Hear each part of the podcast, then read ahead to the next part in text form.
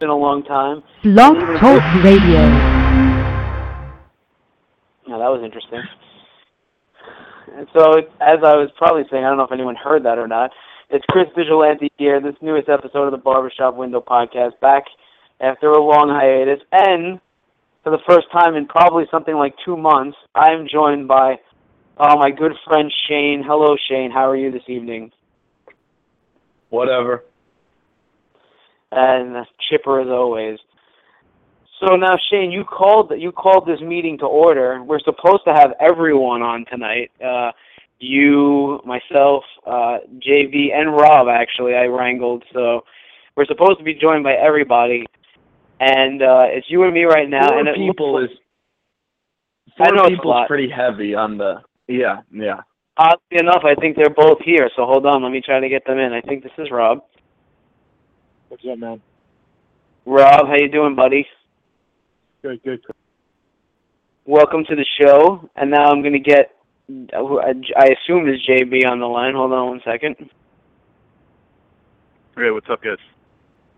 Hey, JB, what's up? All right, we are all here. First time in a long time that we've all been together. So welcome, everybody.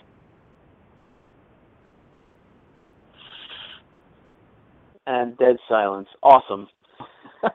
Was the, uh, what, what is the what's the occasion for all of us getting together? Is it because of Ham the Mania running wild? Well, that's Shane. Shane's doing. Shane called me and said, "Do you want to do a show?" It's been a long time since I heard from this prick, so I decided, all right, what the hell? Well, the G1 has left uh, many to the plenty to be um, uh, to the discussion, and uh, not much to be desired. So uh, I think we should do a recap of uh, the best Japanese wrestling promotion in Japan and the world. Why not? Sure. Why don't you kick us off, Shane?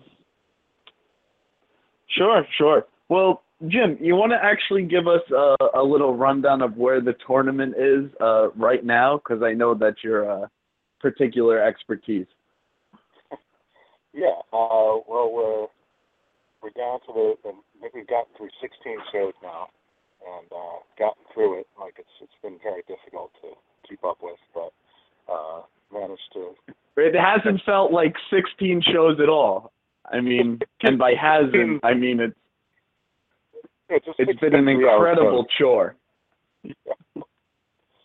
So uh, Yeah. but now what we got left, we got the, the three last nights here, uh, Friday, Saturday, and Sunday.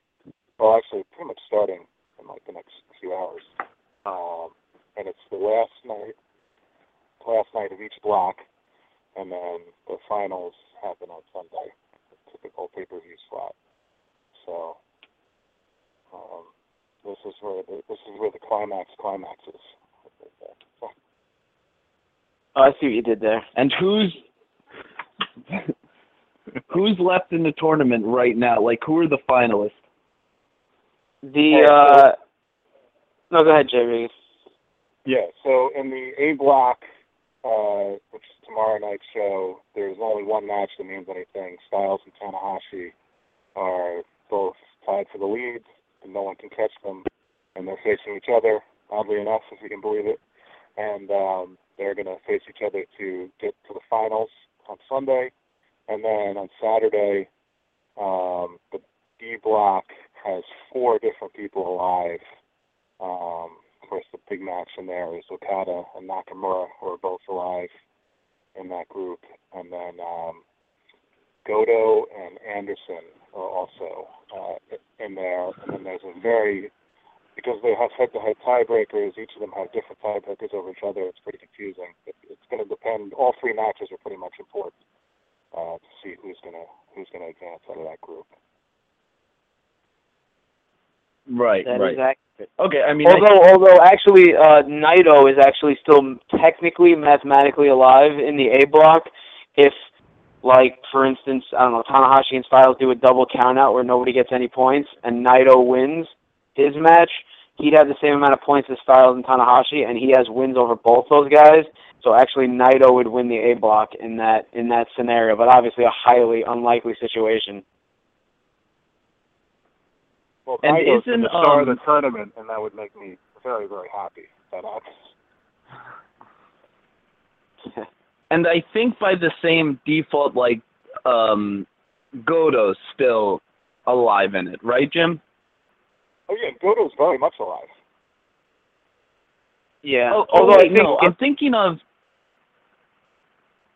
go ahead, Shane. Yeah. Okay. Got. Wait. I I have the standings up right now. So in the A block, Styles and Tanahashi both have 12 points. Then Naito, Bad Luck Fale of all people have 10 points. So the people that so in that bracket, the people that are still technically alive are the people with eight points, which is Shib, uh, Shibata and Makabe. No. The Right. only people that are Styles, Tanahashi, and Naito. Because Tanahashi even though Naito, what about Well, because Tanahashi and Styles have the most points. They're they both have 12, and they're facing each other, which means the winner of that match is going to have 14 points, which is going to be the highest on the block, and that's going to be the winner of the block. The only other person that has an outside shot is Naito, because if Tanahashi and Styles go to a draw or, or like a, a double count out or something when nobody wins, and and they both get zero Oh, points see saying. and Naito wins, he gets 12 points also. But because of the fact that he beat both Tanahashi and Styles, he would win the block. But it's just a very unlikely scenario. Chris, didn't you just say all that? Yeah, I was repeating it for Shane because he didn't get it. Jesus Christ! I thought I was having like a flash. or something. Did you? Are you high? Are you high right now? You did indicate to me that you might be in uh, imbibing. Uh, I don't recall, but no, I'm not. Okay, good. Okay. Good. I need well, I I think the best this. format for this show will be let's go down the individual since we're at the end of the tournament we're just uh, reaching the final days um i've personally watched almost every match including the tag matches um i've been skimming through like some of them uh it's been a test of endurance i think my general rela- reactions are that i think i got into new japan like two or three years ago and um I got into it at like this pinnacle, like the peak when New Japan in terms of the performances and the just the shows in general were were really great. I mean just uh and I think this G1 climax like this tournament has proved like New Japan is booked and created by humans, not like infallible gods. Um like it's been good. Like any show's been better than any like Raw, but I see I'm I'm starting to just see more and just recognize, you know, that that that New Japan uh in general, just the booking, some of the matches has flaws. You know, it hasn't been like outstanding. That being said, I really enjoyed it. I've watched like every damn second of it. Um but I think one of the good things to do is maybe we can just go through the actual uh, characters, uh, the wrestlers that have been in the tournament as we're approaching the finale, and just give sort of a round uh, opinion on as many wrestlers as uh, as we can. Um, does that sound like a plan? Yeah, sure, absolutely. Okay, let's start out with uh, let's do the A block. Let's. What's that? I said apparently I answered for everyone. We're all still here, right? Oh, I gotta check my computer screen. I think so. We're all here, but actually, wait, before we do that, let me ask you, Shane, with the with that kind of layout of who's left, uh, you know, in the tournament, who do you think is going to win each block, and who do you think is going to ultimately win the G1? Yeah, that's a good question. So I think that, see, I don't know. Uh, you and JB would probably have a much better because I know you guys followed like a little closer than me. In my opinion, who's gonna win?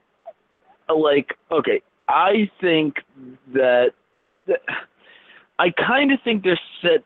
See, this it's so hard to say because the G1 climax in general leaves room. You're not in like WWE territory where it's easy to predict like wins and losses because the G1 sets up just a situation and a format where it's okay that people lose. Like, and you really don't like lose face or whatever because you know, it's within reality. Like people are going to lose, like in a tournament. You know, anything can happen. Like we have Toru Yano hilariously, you know, beating up uh, you know other people and winning these like big spoiler matches. So it's actually sort of a hard thing to predict. So I kind of think they're gonna re not repeat, but I think that Tanahashi's gonna win the A block. Um, and then it's gonna be Tanahashi Nakamura, which obviously isn't a fresh match, but I think um it, it's one that you know um you know it'd be it'd be less interesting if they did like Tanahashi Okada again. And I think Nakamura is ultimately going to win that. Um, Chris, what do you think? Oh, I I'm close to what you think. I actually um I see I see Styles beating Tanahashi and winning the A block. Uh and then I see uh on the B block I see Goto and Anderson losing and uh so to knock them out of contention and then I see Nakamura beating Okada to take the B block and then I ultimately see uh you know that big first time meeting. I think it's the first time meeting between Nakamura and Styles in the finals. I see Nakamura winning it, and then going on to beat Mhm. Okada at Tokyo Dome for the title. I agree with that. That's uh, what I had. I, I think Nakamura Styles would be good. Uh, they can make it so somewhat special. Um, but I think it also sets up, like you said, uh, Chris Nakamura uh, beating Okada to get there, and then uh, beating him again eventually for the title.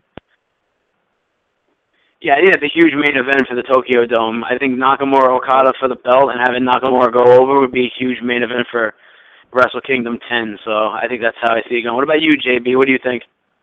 I have exactly the same thing you have. I think that's that's how it's going to happen. I mean, there's a lot of room there though for I, there's a lot of room for it to go a different way. I think, but Yeah. um, I mean, I thought uh, before the tournament with Nakamura losing to Goto a couple of times, I thought Nakamura that was setting him up to win the G1.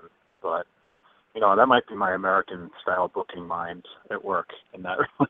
but it, it seems to make sense that Nakamura would win the G1. He hasn't won it in a while and then for him to main event now that he's gotten rid of the IC title, main event for the main title of Wrestle Kingdom, it all seems to make sense. But um, you know, let's see what happens. And I think Styles Tanahashi you go either way.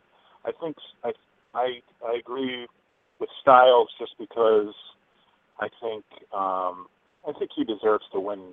He, he barely he barely uh, tied and lost the tiebreaker last year to get to the final, and um, I think you know he's put together such a body of work here. I think he at least deserves to be in the final.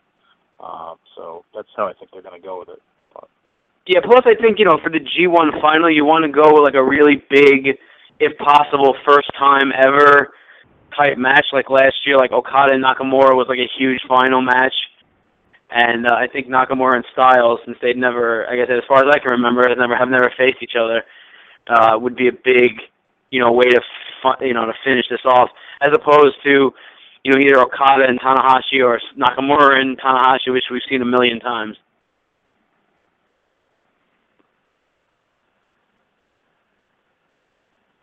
Well, you know what? Let me ask you before I, I I feel bad. I feel like I'm dominating the conversation. But before we even talk about uh, the individual performances, you know what? I, what I'm curious about, and let me ask you this, JB, because you follow it pretty closely. Based on what's happened in the G1, who do you see kind of being that stopover challenger for Okada before the Tokyo Dome?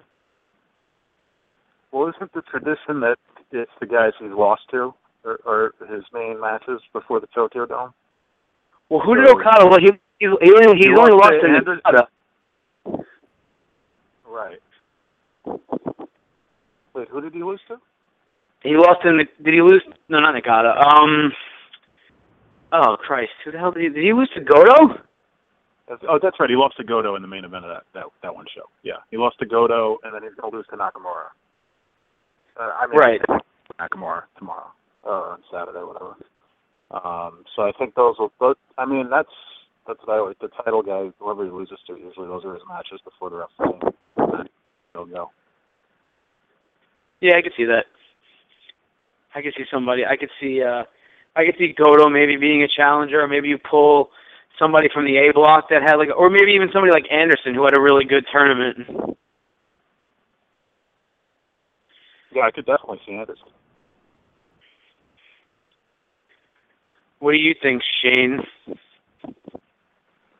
Um, Yeah, I mean, I think that, uh, uh, yeah, I think that, I don't know. I just see that Tanahashi maybe having, because Tanahashi already, maybe it's once again stuck in like the Western style. I think like Tanahashi like really paid some dues this year with like his six month feud with Toru Yano, you know? Um, so I just, and, uh, I think New Japan also, they do like a very logical, like, um, you know, Gedo has like a logical booking style where Tanahashi won last year, so he'd probably, you know, be the a real strong competitor this year, which he has. So I kind of see him. I don't know. I still think he's gonna win because Styles, um, you know, held the title for most of the year, but we'll see. I'm looking forward to the to the match. Uh, uh, definitely. Do you want to go through the uh, the uh, the wrestlers now and um, talk about how their performance has been? Let's do it. Okay, cool. So we'll do it just uh, round robin style. We'll start at if you don't have anything to say, no problem, um, because there's going to be a bunch of them. But Hiroyoshi Tenzan, Jim, go first. Um, uh, probably the worst performer of the tournament. Um, I, I don't I don't have I don't have a lot of I don't have a lot. Uh, most of the old guys like I just I can't even um, like pretend to be interested. But I, I know the crowd gets into them, and they have kind of a different feeling on it there. Um, but yeah, I, I'm not and I'm not that into it. Yeah, yeah. I mean, he's really injured, and like anytime he does have like a kind of good match, he, he's really being aided by the other wrestler. Um, but but he's been serviceable. Chris, what do you well, think? I kind of I kind of measured who the best workers were by the ones that got a decent match out of him. Yeah, that's very true. But go ahead, Chris. Which, yeah, no, which the last two matches basically that he's had. Uh, I mean, he, yeah, I mean, yeah, I agree with JB. Probably the weakest of the the whole uh, bash, but at the same time, it's you know how do you blame the? I mean, the guy's injured and and old. And I mean, they love him because he's a he's a uh, you know uh, one of those legends, and they you know they're very respectful and they love the they love the the legends.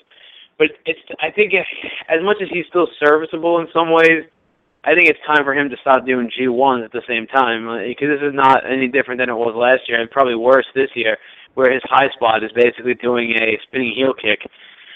But uh, but at the same time, he's had uh, the last two matches have been have been decent with him, and like Rob said, basically it's who he's in the ring with, which was um, uh, Shibata and was it um, and Styles, right? Were his last two matches and those Styles are had a those really are good match out of him. yeah. So I agree with that, but you know, whatever. He is he is what he is. He he with with with so little spots in the G1, I think it's time for him to not get one. But you know, it's one of those legends deals. Yep, Roberto, you have any thoughts on Tenzan? Um, since I haven't really been watching the tournament, I'd like to uh, use this time to talk about True Detective characters. If you want, Shane. you can maybe substitute them. All right, um, Frank Semyon. Uh, when I think of Frank Semyon, I think of uh, Shane. I think uh, they might have modeled the character a little bit after him, but no. But in all honesty, Shane, uh, me and Chris uh, had the intention of doing making this true uh, detective podcast, but since I haven't been watching uh, G1, you can skip me. Poor Rob. Rob, I promise you, this week you and I will do a True Detective podcast. All right. Okay, who's next, Shane?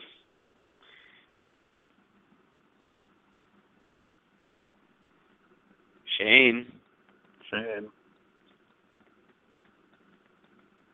All right. Well, while he takes a nap, I guess I'll pick up. Uh, I'll just pick a random name. Uh, I'm trying to think who's in the A block. All right. Um, JB Katsuyori Shibata. Um, Shibata is one of my favorites. Um, I remember, I, I think I've said this before. Um, when I first started watching New Japan, I, I had no idea who was who, and he stuck out to me as like a star. But you know He's kind of on the upper mid card or whatever. Um, this tournament's been okay. Uh, he actually started out really well, and I was thinking, oh, is there a chance they're actually going to push him and not win the, win the block? And then he got one of those Yano roll ups and just uh, Yeah. hit me out of nowhere. But uh, That was, uh, that was one of the better yeah, he's like uh, he's lost like almost every match since then. So, yeah, pretty much. So I, I actually am on the exact same page with you. I lo- I love Shibata. I loved him from the beginning that I started watching, and he's always struck me as a guy who should be higher than he is, and and really has the potential to break through as like a next like big star in that company, or at least one of them. And this is the second year in a row where I had high hopes for him, and it was going well, and then it just kind of tanked at the end. So he's had a good tournament as far as match quality, but yeah, it's just disappointment as far as him not being pushed higher. I mean, I didn't expect him to win, but I think he should be amongst the guys that are like in contention, not like a guy like Bad Luck Fale. Hey guys, I'm back. Sorry about that. Yep, no problem. We were just talking about Shibata, so that's your it's your to talk about Shibata. Oh, um, okay. Well, well, I, I didn't hear it, but I kind of know what uh, you two losers said, and Rob. Rob didn't watch it. Uh, Jim loved Shibata, and I'm sure uh, Chris, the other loser, loved Shibata too. I think um, I think Shibata is actually like incredibly limited. Like I don't care. Like I hate these the MMA guys that like come in and like, oh, I'm a shoot fighter, and uh, that like that's my gimmick. I work really hard, and like stiff, and then like that's that's my whole gimmick. And I just think it's like so played out. Like we know it's not real. That we're watching professional wrestling. If I wanted to watch MMA, I'd go watch MMA. I mean, there's still the the the sort of veil of of delusionment, and you know, um, you know that's always fun but but i'm just one of the the wrestling fans that likes to get into the the performance of wrestling. And those like shoot shoot fighter guys like shibata there's just so much they can do. They can't like grow from that particular character. They're just stuck with oh i'm a, i'm actually fighting in in this ring. And that's like their whole gimmick. Um that being said uh so I, I don't I think Shibata is exactly where he should be. I think he's perfectly rated. He's not overrated, he's not underrated. He's stuck in like this position where he's gonna have like a fun match with Sakuraba or you know another like shoot fighter or um you know Suzuki that did, did they did they have a feud or something or they were can somebody update Uh, me on that Who was Sakuraba? You talking about? Suzuki Oh, Minoru Suzuki. Uh, I'm don't think they had. Uh, I don't. Not not anytime recently. I mean, that'd be a great one. When Suzuki comes back from chaos, they could do like young lion, old lion with Shibata Suzuki. I think that'd be a you know a really nice match uh, on an undercard somewhere. But I don't. I'm not like in love with Shibata. That being said, I think he adds. You know, he's good. Definitely has a place in the tournament. Um, and uh, yeah, he was. He was a good performance. I uh, yeah, yeah. So, so I think he's right where he should be in terms of the G1 climax. Rob, Um, I know you didn't watch the tournament, but like, what do you think of Shibata generally? Because I know you've watched New Japan before. Yeah, uh, or lot just like, give him uh, another true detective character. a lot like what um the first comment was about how like when I first started watching he kind of stood out a little bit to me. I get also where Shane's coming from. Uh but I think it does have a place, you know, even with I mean, you could also suspend disbelief for that, you know, that he is a shoot fighter. He's right, at the end of the day it's pro wrestling and it's that disbelief, but when you look at it from different angles you can have different opinions. Uh, I mean, like look at Brock Lesnar. Like, do you really think he's, you know, obviously capable of beating anyone up, but he still makes it, you know, believable, and he's really good at that.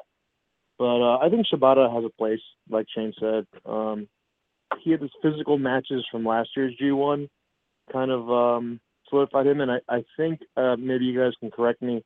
There was some like that real life bad blood between like him and Tanahashi, I think, from when uh, he came over. So maybe like he's was in the doghouse a little bit. I don't know how that works in Japan and uh, in New Japan. Uh, but I, I guess he's kind of working hard, and that's his style, and that's kind of the attitude that he has. So I like it. Well said. Who's next on the list, Shane? Uh, were you doing it before? So next, I'll switch it up here. So we went from Shibata A block. Let's go over to B block. This is a good one. Uh, JB, what do you think of Michael Elgin?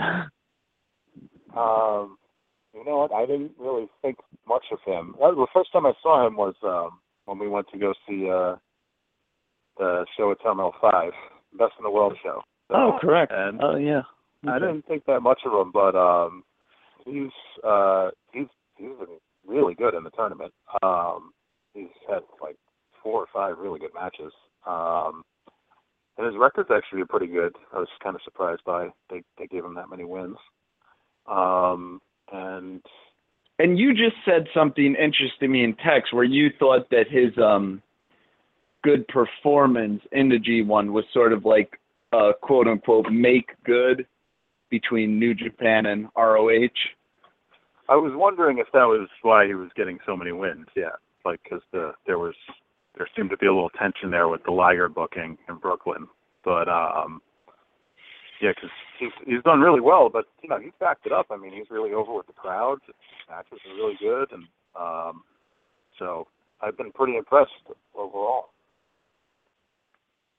Chris, what do you think about Michael Elgin's performance? Yeah, once again, JB and I are on the are on point to, to on the same level on the same point because basically that like I'm I've seen Elgin wrestle in ROH a bunch of times, and I was never that impressed with him. I mean, I've seen him have good matches, but I was never like wowed by him. But he's been uh, a pleasant surprise in this tournament. I thought he was gonna. I really honestly thought he was gonna come over and lay an egg and people were to be like, "Wow, what a waste of a spot in the G1." But he really has done a great job. He's gotten over with a crowd that's very tough to get over with, um, and yeah, he's been doing a great job of wrestling like a big guy, even though he's not. I mean, he's obviously big as far as wide, but he's not really like a tall, big guy. So he he- he's done really well over there, and he's had great matches with. uh you know, with a lot of guys, uh, you know, Okada, his match with Okada was very good, and uh, you know, a bunch of other Goto match was really, uh, I think it, it was was good. Just he's yeah, he's had a really good, uh, really good tournament, and and yeah, it's surprising how many wins he did get. And I think JB brought up a good point that maybe it has to do with the the ROH, the NXT thing. But either way, I mean, whether he won every match or won no no matches, he's still been uh, very impressive, and I I got a lot more out of him than I expected. Uh, Rob, do you have an opinion on Michael Elgin? Is Elgin the guy that won the ROH uh, spoiler uh, championship at the last pay per view they had, like Steen's last pay per view? Uh, That's like yeah, way yes. behind. Like he he but that was yeah, I, that know, was I know who he is. I know who he is. I know who he is. Yeah, like a, a little bit like what Chris said. Um, seen him in ROH a couple times. wasn't terribly impressed.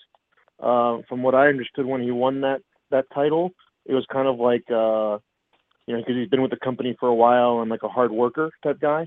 But I don't see anything overtly special about him. But if he's doing well in Japan, I, I mean that's a good thing. I'm happy for him. Um, yeah, no, that's a good. i here's my thing about Michael. Like in ROH, I'm we're we're almost all on the same page. Like in ROH, I was I'm never not the biggest ROH fan, but um, when there's times I've seen him there, I was never like uber impressed with him. Um, and I think like yeah, he's been good in this tournament. The thing about Elgin is, and Chris mentioned it, where he works like this style of like a big a big guy, but he's not very big at all. You know, he's not very tall. He's got like that that density. Like he's you know he's he's thick, he's wide, but he's not like a big guy. And I think now like we're seeing these like like now like strength training and conditioning has just improved so much where it's like it's a science now and you can get in really strong without just being like a steroid like meathead like huge big tall guy so there are these guys that like i can i really i put cesaro in that category i know he's not a small guy but like I'd still put him in that category, like Michael Elgin, um, Nation. Uh, th- there's like a lot of these smaller guys that work like this huge power move style now, and I think it's like the audience is like adapting to it. You know, the, where it's like we were talking about the disillusionment and the suspension of belief before, where that has to kind of work like like Elgin has that um great, you know, suplex where he put, you know, from the apron to the inside, which I think he does better than Cesaro. And then he does the vertical suplex and has somebody comes and kicks him in the stomach and he maintains the the suplex position. Like he does like all these really strong man moves. Like um or I should say like big man moves. Like they expect like the Brock Lesnar guy, you know, like Undertaker guy like six six should should be doing. But he does it at five eight, you know? Um so so it's just I think that's sort of a new phenomenon in wrestling, and it just has to do with like um just the improvements that everyone's made to like strength and conditioning, where these little guys can get incredibly strong if they train and they're dedicated the right way. Um, that being said, I like uh I like Elgin's look now. Like I really like the shaved head. I think though he's running around with that mullet, he, mullet, he looked like an idiot. Um, which goes without saying, like mullet is synonymous with idiot, but I don't know like what they were going for when uh, he was walking around like that. Um, yeah, I, I remember the hair. I don't remember a lot about him, but I remember how how he looked like an idiot. So, I, I good call. Yeah, he, he looks much better now with the shaved head. Um, but I don't think I think he just gets. I I kind of think um he should stay in Japan. Maybe if he's getting over, because I don't see much of a future for him here, like um I mean I don't I just don't know where he'd go in like WWE or NXT? what's he gonna do? Like you know, he's just gonna go to WWE and get washed away in the land of the giants, even though he can do those strongman moves. Who's trying to get in there? Don't trying to say something. Yeah, I mean it's a possibility. I mean he'd he'd, he'd probably be loved in NXT. He's not really great on the mic or charismatic, but anyway, we spent enough time on Michael Elgin, so we're in B block. Let's go back to A block, and uh, I'll pick a, a good one here. Tetsuya Naito. I have a feeling what everybody's going to say about his performance in this year's G1. Uh, JB, what do you have to say about Tetsuya Naito? Well, um, I remember when we reviewed the Dominion show, we kind of saw his uh, his heel turn coming, and um, Right. his Yeah, we just saw it coming a little bit. there, just there, a little bit, just a little bit. And, uh, Yeah. The G1 climax was uh, just brought it to an incredible level. Uh, the match with Tanahashi really stands out, um, and his uh, just everything he does as like a heel is just really funny to me. And also like the way he's like changed his move set quite a bit to be a heel. Um Mhm. it's been pretty impressive and it's totally the right move for him. And um it God, there's so much I could say about this really. It's interesting because like right. they tried to push him a couple of years ago was like this big face to kind of be the new face of the company or whatever, and it really reminds me of like Roman Reigns, where this is what they should just do with Roman Reigns: just make him a heel. Like he's a heel. like no one likes him, make him a heel. I'm sure he could run with it and do a lot of good things with it, like Naito's done. Um, sure. so, um, and he's been, uh, yeah, he's been, been like the highlight of the tournament. Like I, I usually skip through the tag matches, but I'll watch the tag matches with him just to see his antics. Right. And, like him just being, and like half of his like heel persona is just being like lazy, which I think is hysterical. um, and then Yeah, hats, course. it- baseball hats is very important to being a heel in Japan. I don't understand the culture. right. it's really funny how like his gimmick is almost now that he's a lazy worker, like the like out of kayfabe. Like that's his gimmick. He's just like lazy. Um, Chris, what do you have to say about Tetsuya Naito? Um, yeah, I mean, I, I always liked Naito. Uh, uh, he's a great wrestler. Um, he definitely needed a change, you know, from what he was doing before. uh, is- you know, his character needed a change, and I like what they're doing with him. I like the the heel Naito, and yeah, I think it is hilarious that that his, that's his gimmick now. It's like I don't give a fuck, and that's what I'm, and and and that's and that's the way he works, and I think it works for him, and and and, and I think it's it's been good so far. So I, I I don't really I'm not really a big fan of that like skull like silver skull mask thing that he wears every once in a while, but uh but but but overall, I mean, I always liked Naito, and I always thought he was one of the better workers on the roster. So he's he's definitely had a good tournament, and uh which is no surprise. He always has a good tournament in the last few years, and he you know he won it like two years ago. So was it yeah two years ago? So I'm very happy with Naito, and I hope the heel character continues and does well. Yeah, well, the the silver mask. That's. I mean, I don't watch CMLL. Like, I cannot add more wrestling into my uh life or lack thereof. Um, but that that that match apparently has to do with like a stable, like a crossover stable. The incorrigibles over there. I don't know anything about it, so. But yeah, it's it's weird, but it works well. It's like so off-putting when he comes down in that suit and the the mask and then he takes it off so slowly in the ring and it's just like the most awkward thing and he had that great match with Styles where Styles was saying like um I think he said like uh you're a horrible stripper or something like that in uh English where Styles was just kind of being Styles um uh, yeah Rob what do you have to say about Tetsuya Naito I guess you didn't watch so Yeah, no, but like you said, um, I, I watched him before. You know, the last two years. Uh, I I thought the styles, the matches he put on, you said with styles were really good. Um, and I I agree then with the other guys when they said about the not give a fuck attitude, uh, kind of like the heelish, um, don't care guy, which I guess he does well. I've seen a little bit of it, but uh, better than where he was before, I guess. Maybe he was kind of treading water with uh, where he was.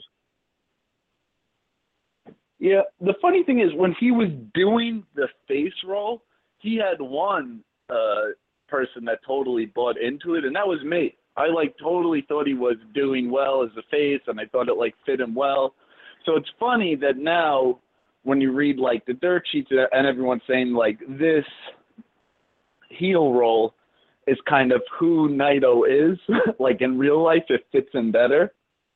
Um it's just funny because it really actually threw me for a loop. So it's interesting to hear that he is more naturally uh, a heel in real life. But his performance has been great, and I I, I remember. Uh, you guys can tell me if I'm crazy or not, but I remember even thinking like I, I remember thinking a full time that they might even call like a huge audible because he's so over, you know, just as a heel that they might even push him to win the A block.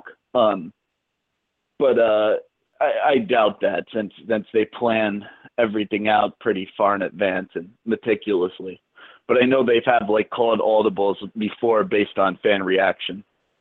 Um, I think I think he's kind of like the standout met, uh, person in the tournament thus far. If AJ Styles didn't exist, but regardless, let's go to the next. Um, okay, this is one from the Block B. Yujiro Takahashi. Uh, JB, what do you think of Takahashi's performance in the G1 Climax 2015? Um, I'm not. I would love to hear your take on Takahashi, especially his entrance. Um, that's about the only thing that I find interesting about him.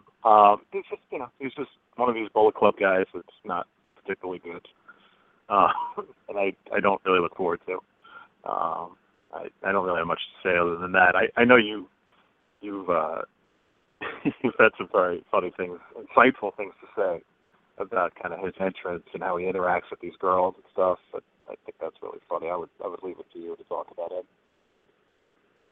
Um, I mean, just Takahashi. Yeah, I don't understand him. I don't get why he's in the Bullet Club. I know they have to have like an actual Japanese person in the Bullet Club as the defector from the like. I get it. Okay, but I mean, there's so many better options than. And this is the classic. Who were we talking about before? Um, when I think Chris and you both said like, why is he taking up a place in the tournament? We were talking about Tenzan, you know, and I mean, to me, Takahashi is that person that he has no place in this tournament, especially when there's guys like, you know, like Jay White and um, you know, some of those other guys like um, what's that? Well, I mean, they're young guys. Like I don't even, like yeah, like Yohei Komatsu and Sho Tanaka. Yeah, Yeah. Well, I mean, they'll they'll be in, them in the tournament. these older guys at some point, and like you know, like Kojima, Tenzan, even Nagata, and then like yeah, I agree. Somebody like Yujiro just, I mean, he's set to be a freaking jobber. Like has no purpose in this in that in a tournament like this. I mean, no purpose unless to like win a spoiler match here and there, which he didn't even do that. I think they gave. I'm pretty. s- What? I said that doesn't even uh, uh, playing a having like a spoiler match of uh, victory every one doesn't really work for a guy like Yujiro. It's good when it's like a guy like Yano or like Honma, but not not a guy like Yujiro. It's just like nobody gives a Yeah. shit if he pulls off an upset win. Well, the one thing that I always appreciate are uh, Yujiro's entrances when uh, you know he comes out with some random uh, stripper or like escort from you know whatever city that they're in, and it's the most uncomfortable, like unsexy uh, situation you could possibly imagine in spite of the fact that they are going for like the sex appeal gimmick, like it's always the girl and she's so uncomfortable to be there. You just like see it on her face that she and like um and it's just basically the Japanese culture like trying to be western and like completely overcompensating. So they just show like uh the the camera just pans into this poor girl. Like the camera goes straight to her boobs or like straight to her ass or her vagina or something like that. Like there's no subtlety whatsoever. And it's like, oh yeah, look at this girl. Look at her sexy ass tits. Yeah. And it's like the most awkward w- work ever. And nobody in the audience is comfortable with it. They're all just waiting for this horrible entrance to be over that, that you know they they're they're not comfortable with that like much sexuality.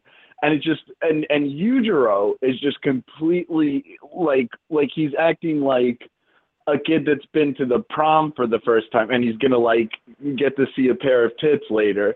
And he just doesn't know how to behave in front of this girl. And it's just the most forced it, it's like you're watching a molestation on like a group molesting like during these entrances and it's just the most awkward thing in the world and it just has no place on this card. It's actually one of those reasons why i'm, I'm thinking like yeah new japan can really fuck things up because it's the just the worst part of every it's so cringeworthy but it's really the most the worst part of every g1 climax show. Um Chris, do you have any more? or Just go to you. Do you have any more opinions on Takahashi? No, just like get him out next year. Let's get in some of the newer guys or some other like ROH guys. Even you know, bring over Adam Cole or Kyle O'Reilly to compete in the fucking tournament. Yeah, or even I don't know why they don't have the um like the Super Juniors compete in the G1. Like I know they have their own individual tournament. Well, it's supposed to be for heavyweight. Yeah, I get it. I mean, but yeah, I mean, okay, that's fine. It's within the the universe, you know, within the rules of New Japan. I just wouldn't mind seeing them open it up, and then obviously the the Super Juniors can compete. It's fine, you know, just they're just disadvantaged by size, but they know that going into it. Like Kenny Omega isn't. I I would like a little more depth too, but like, isn't there like, doesn't there have to be some jobbers in there that are gonna you know only win one or two matches? True. Yeah, and those can be the younger guys. I think that can be, you know, Fit Finlay's son or or even Cody Hall, like whoever. I think they, you know, I think um, those guys, I think those those guys at the bottom have really been exposed this year just because of the way they've set it up, where there's only five singles matches in each show, where it used to be you know nine nine or ten singles matches, and like four Yeah, or five of them were so amazing you kind of forgot about you know Doc Gallows that- or whatever. Yep, that that I agree with that. Like the the bad matches stand out more when there's only five G1 matches in in the show. Yeah. That's true. Rob, any thoughts on Yujiro Takahashi? Just to piggyback on what you said, I I think it's just um his gimmick, like kind of like ridiculousness. Maybe they're geniuses and they know that it comes across as weird because at the end of the day you're watching Japanese wrestling from an American, you know, cultural standpoint and you're like, What the hell is this? Um like you said, maybe it's something what they think how they view Westerners and Western culture and like what's entertaining, but I'm sure people do find it entertaining. But uh maybe it's just different uh, perspective. Yeah. Maybe they're smarter than all of us. It's like a meta meta hipster type thing. I'm not sure, Yeah. but they really capture that awkwardness very well. Whatever they're if they're if they're not trying to capture it or if they are. So Uh, good for them. Hard to do if you try. okay, now let's go from B block. Let's go back to A block. And what did we think this year of Kota Ibushi? JB, give us your thoughts on Kota Ibushi. Um, I thought early on he was really good. I mean, he's been okay at, later on too, but re- early on he had, um, you know, the best matches of the tournament. You know, I mean, they were with the best workers in the tournament, Tanahashi and Styles. Those were, those two were really, really good matches. Um, and he's, you know, he's he's in the what a lot of people consider the match of the year against Nakamura early in the year. I mean, he's he's really good. Uh, obviously, he's, there's hardly anything he can't do in the ring. Um, uh, you know, his record hasn't been that great. I don't I, I don't know how much it really matters that his record hasn't been that great, but um, he's been, you know, he's he's really really good. He's obviously uh, one of their big stars going forward. Um, have much to say other than that. Yeah, I mean the big match that his big victory of, of this whole tournament. I think the one takeaway of Ibushi, aside aside from the fact he had some great performances, he beat Styles, um, in like a 20 minute match that was uh, phenomenal. I think that's the big takeaway. Um, Chris, what do you think of Ibushi's performance? Uh, basically, yeah. I mean, damn, JB keeps literally saying exactly what I want to say before I say it. Uh, that's exact. I mean, like that's exactly how I feel about Ibushi. He's great. He's had great matches, especially this year. I I agree. I think Nakamura against him was one of the best. It, it, it's currently the best match of the year uh, until I see differently. Uh, but yeah, I agree. He had a really strong start, but uh, it's kind of just fallen into the background as of late. Like he hasn't had bad matches, but they haven't been anything. He he, he peaked at the beginning, and while other guys were having their best matches near the end of the of the tournament, he his best were definitely at the beginning. Yeah, and it is possible they planned it out like that because, you know, the the the Styles and Nakamura and all those guys had to peak at the end to, you know, because that's kind of the natural progression of the tournament. Maybe Ibushi, they had him just go crazy in the the beginning. But um, Rob, any uh, comments on Ibushi? Sure. Uh, I think he's a, a tremendous talent, uh, great high flyer. I I always kind of saw him as kind of like um, obviously maybe like the, the the future of the company, almost like a, a Tanahashi light or younger version of Tanahashi. Um, you know, carrying the company forward later on. I think he's he can have a great match. You know, he can have the match of the night any night. You know, kind of kind of deal. Um, he's had great matches. I haven't watched his stuff recently, but uh, I did see the Nakamura match. I agree with you guys on that. Um, I just think he's all around like uh, a good a good you know face for for New Japan. Yep, I'd like to see him as more of like a heel role, like almost like he reminds me a little bit, and this is a huge compliment if you know anything about me, but like a little bit of EC3. Like he sort of has that same swagger um, when he's kind of playing that role a little bit. Uh, Would you want him so to I be heel really, like a Tanahashi heel? See, I um, disagree completely, dude. The, uh, the guy's bread and butter is his high flying, so why would you want to turn him heel? because he's got the yeah yeah, but I mean he can play the. Well, I don't think his more heel than that bread and butter is high flying. I think That's Naito, though. That's Naito. You know what I mean? Like, you don't need Ibushi as a heel in the way you're describing is basically Naito. No company just has two heels. No, it's not Naito. I think he's got like that little.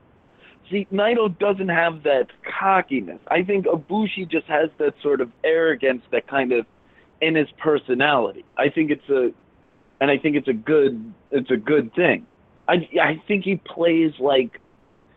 I'd rather see him as a heel. I think he sort of has that, and and I mean no, it's it's it's what year is it? 2015 like i mean it's not just like high flyers don't just necessarily have to be faces. I know the moveset lends itself more to like a face environment but we can no they, he can definitely be a heel and still do high flyer uh, moves. Um He I- played I the don't heel know. against I Nakamura, mean, we'll- Wrestle Kingdom. yeah exactly and we're all calling that the best match ever like i think he's i think he's really good in in that sort of heel He's role. also got that like Um, all the women love him thing, you know, because he's good looking. yeah That was to the point where it's annoying. Whenever he's out there, all you hear is Abushi, Abushi. Shane, you do the same Horribly thing annoying. you watch What, is it, what does it sound like, Shane? Correct. Abushi. It doesn't sound like it's the first time you've you've you know yelled that. That's my aging, uh, sexless Japanese woman impression. Um. Okay, so we got Ibushi out of the way, I suppose. So let's go back to the the the uh, the B block. This is an interesting one. Uh, Carl Machine Gun Anderson. Uh, what are your takeaways from Machine Gun uh, during this tournament? Um, well, he's actually one of the guys on the Bullet Club that is actually worth watching in a singles match. Um, uh, but he's been good. I mean, he's doing that whole he's doing that whole thing where he's got that uh, the gun stun, which is you know the RKO or the stunner or whatever you want to call it. Um, uh, where he pulls it off out of nowhere in these matches, and he's pretty successful with it. He, he's had a few good good spots with it. Um, his matches are pretty good. Um, so I, I like watching him. I mean, I kind of would prefer to watch him as singles rather than, than tagging with Gallows, which is terrible. Um, so I'm wondering if they're gonna have him kind of take over the Bullet Club when they turn AJ face, but it seems like they're lining them up for that. But we'll. Yeah. Well, uh, I prefer to call his move the Diamond Cutter. Um, but Chris, what did you think of uh, Machine Gun Carl Anderson's performance in the G1 tournament? I mean, I love Carl Anderson. I think he's a fantastic, not only wrestler but a great character. Like I love his character. He's great, uh, and uh, it's nice to see him have a good tournament. He's definitely had a good tournament. So he's got some surprising wins in there, the ones that I didn't expect. Uh, so yeah, it's been good. It's been. good. I mean, like he, uh, what was it in 2012, I believe. He he was in the finals of the G1 against Okada and uh, and uh, and that was a fantastic match. And it was it's it's good to see he's kind of been down since then, and and it's nice to see him have a great tournament because he's uh, he's a phenomenal not only worker but just a great personality and great on the mic too. Yeah, yeah. I mean, I think I I'm I don't love him. Just um, I I think some of his comedy doesn't hit, and he's just a cheesy fat asshole. But um, I think uh, I think he's definitely had a good tournament. I I think he has to be like um. I don't think he should ever leave Japan. I think he should get Japanese citizenship and, you know, kind of shrink himself maybe and try to assimilate as much as possible into Japan because he has no place in the United States. He, I don't think he, I don't think he has a place on any roster. I think he'd get washed away immediately. That being said, now he speaks a little Japanese. Um, I think he really enjoys it over there. He's definitely found uh, his place. I don't think he's that great in the ring. He like he's not my favorite guy, but I don't mind him. And I think he's he's definitely had a good tournament. And with his God given talents and physical ability, which is not much at all, he he's making do. Um uh and I I think Jim had an interesting thing about him leading the Bullet Club. I think that he's I don't think that he's a I think he actually always been sort of like the leader of a Bullet Club. If I was smarter, I'd think of historical group or whatever and like kind of find some consistent person throughout the you know ju- just like I'm sure there's some He's the Arn An- analogy. Yeah, on it. Yeah, but um, I I guess that's okay. But it just just I, I think he's been actually more of like the leader the whole time. I really do. Um, just sort of that glue. Um, uh, so that's uh, but when I I think the Bullet Club and what we're seeing now, although they keep teasing dissent and then you know with the Bullet Club on Bullet Club matches, I I think I. I, I think the Bullet Club has to disband soon. We can sort of have a conversation on that. But let me get Rob's opinion on uh, Carl Anderson.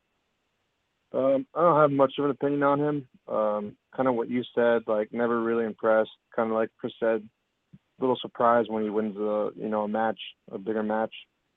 Um, I find him kind of annoying a little bit his mic stuff and like like Shane said his jokes. Um, it's obviously you could tell he like he thinks he's cooler than he is, you know, and talking to like a Japanese crowd, I guess. Um, I guess I see through that. I don't know. That's all I really got to say. Yeah, well, let's go. I mean, uh, since we open it up, let's open it up like really quickly. I'll just do a round robin. I mean, do, do you see the Bullet Club making it through Wrestle Kingdom, Jim? Um, I think I think so. I mean, I, I, my only question, I just feel like when I say that they might, there might be some kind of move there, is that I feel like AJ is going to turn face here relatively soon, uh, maybe like six months, a year from now, and then what do, what do they do from there? Because he's like he's like very over already there, and the crowd's to like push him that way. Is my feeling on it. Um, but so I'm I'm kind of looking at it from that perspective. Uh, but I think they're gonna. I think they the Bullet Club definitely has a place as far. I mean, I don't like a lot of their their workers. I just I, I can't stand them. But um, it's you know they sell a lot of merch and all that. So I think they'll they'll be around for a while. Yeah. Yeah, yeah. No, I, I definitely, I, I like the, yeah, I think the Bullet Club is just a really, really good stable. It's just done like really well, and I almost can't like picture New Japan without like a Bullet Club type faction. Uh, Chris, do you think they'll survive uh through Wrestle Kingdom? Like, uh, you know, after Wrestle Kingdom, there'll still be a Bullet Club. Uh, I mean, I think they probably will. Um, I think you can see the, the the seeds of dissension. I think you need to have it. I mean, at some point you got to break up these groups. Uh, you just have to. I mean, like you don't want them to overstay their welcome the way like the NWO did, and uh, so I mean, well, I mean, well, they're kind of a different story, but like, but I think I think it's time. I mean, I think like I don't know if they're selling merch as much as they were before, and but at some point you got to do what's right for the product and not worry about merch. And and you know, New Japan is more concerned with the product than they are with how much merch they sell. So I I don't think that'll drive everything, but. I think it it should happen. I think it should happen before Wrestle Kingdom, so that you could have big blow offs at Wrestle Kingdom. But uh, but I think they'll probably make it past Wrestle Kingdom. Right. Rob, any thoughts on that? Yeah, I mean, I don't I don't think they'll they'll they'll break up before then. Uh, they'll probably be around for a while. I mean, I think they have to be careful and not use it, um, or use it as like the way WCW did with the NWO. Um, I think if they use it the smart way, kind of like as a vehicle, like I don't know, for me, like Kenny Omega, a guy like him in the Bullet Club, you know, kind of changes your perception of them, and like you can see him actually, you know, be more maybe themselves or do and try different things that they wouldn't normally try if they weren't in the Bullet Club. Um, they have to be careful about not letting it go uh, get stale or kind of just bringing people in for bringing people's sake. Kind of avoid the NWO syndrome. Um, getting bigger, you know, but that's just kind of what I say. Yep, yep. I think they're being booked like I don't think the NWO comparison. Not that anyone here is overtly making it. Like I get the comparison. I don't think the NWO comparison's like the only way they're similar is that they do the Too Sweet. Um, but I think they're yeah, being no, no, like, I meant in the sense that they're like a powerful, power. I meant in the sense of like a powerful, stable group that's kind of like overtaking a, Yeah, a federation. I didn't mean like no, no. I, I, if you listen to me, you saw that I didn't. I wasn't make, but I just think like they're not even. I, I know you weren't saying that, but they're they're. That's why I think they're not really a powerful group. like they don't. I mean, they like disrupt matches, but Red Shoes have- throws them out of the match, and they they stay behind stage. You know, they don't interrupt again. They don't like disrupt the booking. Like they're just sort of like a club that hugs How can you say stuff. How can like, you say uh, they're not a group though? They until recently, they had almost every title in the promotion. I mean, Like they got until, the tag titles, they got the tag titles, they got the junior heavyweight title, and until AJ lost it, they also had the world title. yeah, like they had a peak, fine. But I mean, they're not like, yeah, exactly. They lost it. They're not like, Well, you know, they Title, now, lost yeah, one now- title. They still got three more. I kind of remember having the same discussion with Shane back like around just before Wrestle Kingdom, just about how the Bullet Clubs kind of got stale, and then after Wrestle Kingdom, and then we pretty much came to the assumption that they were going to have to put a bunch of titles on them to kind of keep them not stale. And now that they've had that run, now it's going to be like really stale the second time. Well, it's not the second time; it's like the third or fourth time they try to like push them again. So Yeah, no, I mean I agree. I the mean, Bullet Club hasn't been the same since Devitt left, but no, no. Devitt was, the, the, I mean, the only reason why the Bullet, Devitt was the Bullet Club. The only reason why the Bullet Club's working is because AJ Styles is so good.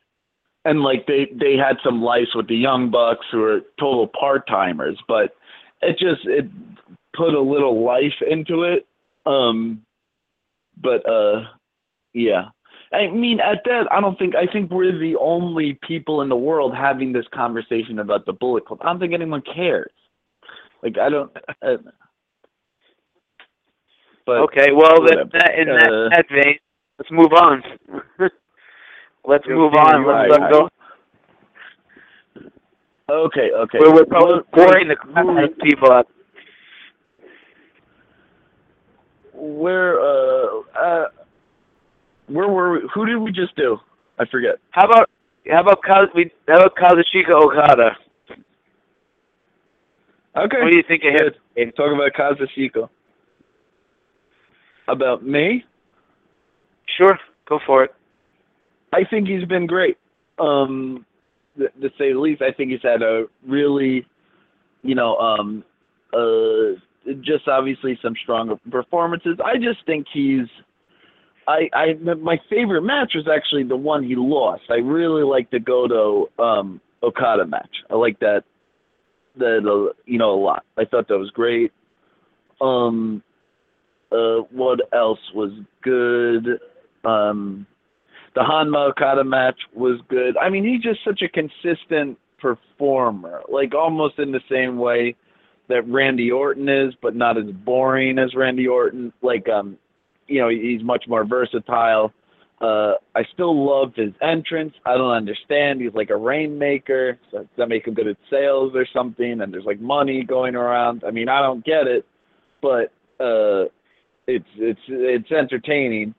I think he's definitely got like that sort of swagger. Um, I think he's great. Uh, JB, what do you have to say about Okada's performance? Um, I think he's, you know, one of the best in the world. Um, you know, top three maybe. Um, he's he's he's great. Um, I don't want to say like something negative about him because it's obvious that everyone's going to be a mark for him. Um, I mean, there's Yeah, it's hard to. He's he won Yeah, every match except the one against Goto. The one, And the- yeah, the one that the, he- the Orton comparison's funny because I was thinking the Orton comparison too, uh, like last week. Um, just like, so there's something that Orton does that he does too. Like they're they're very proficient in the ring. Like they're technically perfect, both of them. Right? They do everything like very very well, and they, their timing is impeccable and all that. Um, but they they do kind of risk run the risk of being boring sometimes. So that I mean that's basically the only bad thing I'm going to say about Okada. Um, but um, I you know some of his matches I didn't really care that much about. I I loved his match though against Nagata uh, the other night. Um, Yeah. it's a great great. Oh yeah, that was okay. Um, it, it just it, was the first time we finally got something out of Nagata. I thought the, the entire tournament, which for me Nagata was a, was a big highlight last year. Um, and I thought the way they they played that out, maybe it had more to do with Nagata than Okada, but it was um it was really good. Chris, what do you think of Okada this year? Yeah, I mean, he's great. He's one of, you know, the best wrestlers in the world and and he shows it because he hardly ever has a bad match. Uh and I think that speaks very much to his ability, not as opposed to the guys that you know, obviously the guys he's with are, are good too, but the fact is the guy never has a bad match, almost almost ever, which is uh unheard of. And uh yeah, I mean yeah, I agree. The Nagata match was very good. That was probably that maybe until until Saturday when I'm sure the Nakamura Okada match is going to be one of my you know one of my favorites of, the, of my favorite Okada match of the tournament. I think the Nagata match might be my favorite of the tournament so far. Yeah, it was very was very good, and uh, and he's very good. And every time I watch Okada, all I can think about, or not all I can think about, but one of the things I always think about is how hilarious and how much of a joke, not to get off topic, but how much of a joke TNA is, because I was just I feel like- thinking that same. I know what you're gonna say. Yeah. New Japan Pro Wrestling uh, currently is like a who's who of who fucking TNA screwed up on. Because at at one point or another, TNA had Okada, TNA had Tanahashi, TNA had the Young Bucks. Like TNA had like half the guys on that fucking roster, and and now they're like TNA big had stars. TNA had Okada. TNA had Okada and Styles on their roster at the same time. Yeah, Styles. Yeah, they had Styles. They had the Young Bucks. They had they had Tanahashi, Okada. They had all those guys on their roster, and they fucking managed to do nothing with them. I mean, Styles obviously did something in TNA, but he hadn't been a top guy in TNA for a long time, and he they should have been building the whole goddamn promotion around him. It's Why like, don't you yeah, just I, I marry the Young Bucks? Okay, whatever you say. I said Styles. I didn't say the Young Bucks. But uh, but um, yeah. I mean, I just think like you know the success of of, of New Japan Pro Wrestling currently is is is like an indict partial a partial indictment on TNA. Rob, do you have anything to say about Okada? Well, what can be said that uh, hasn't already been said about uh, Kazuchika Okada? Two awesome drop Um, kick. You could talk about yeah, his two two awesome awesome drop drop kicks. Yeah, we forgot to mention that. Um, I have a Okada action figure in my office, so I think he's pretty good. that should pretty much say it all. Oh, you haven't Yeah. seen that Yeah, shit. I I. It's an awesome figure. Where'd you get that, by the way? Um, Japan. Wait, hold on. Did you? Oh, you did. You did you really go to Japan, or are you just saying? Oh no, I I ordered it from Japan. oh, okay. Look in the uh, Okay, next up on the list. the of the podcast, uh, and I'll I'll put a link. Okay. Thank you. Next up on the list, let's get to the big guns. Um, what have you guys thought about Nakamura's performance in the G1? Uh, JB, why don't you go first? Um, it's been uh, kind of interesting just because he had the injury early on, um, and he had the the forfeit in there, and uh, missed a couple of shows.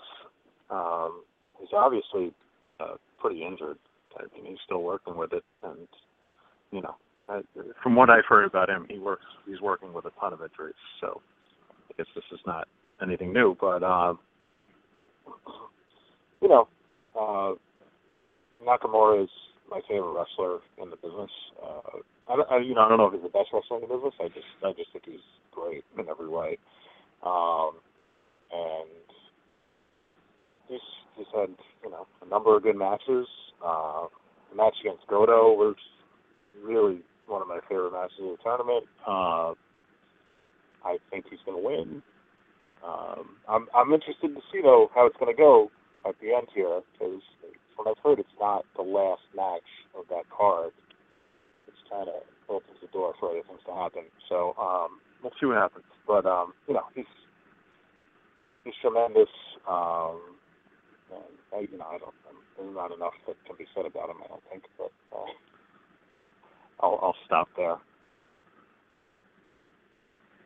Yeah, I really, really liked his match against um Nagata, and we we keep uh, one of us has said that they liked the match about Nagata at least one point. So I think, think Nagata's just had a pretty good performance for, especially for a 45 year old guy. But I think that was one of my favorite matches of the tournament. Um, Chris, what do you think about Nakamura during this tournament? Uh, JB said he was injured for a little bit and he's dealing with injuries, but I think he came back really strong. Uh, what do you think, Chris? Oh yeah, I mean, it's gonna you're gonna be hard pressed to he, he ever have me say anything negative about Nakamura because he's probably my favorite wrestler right now.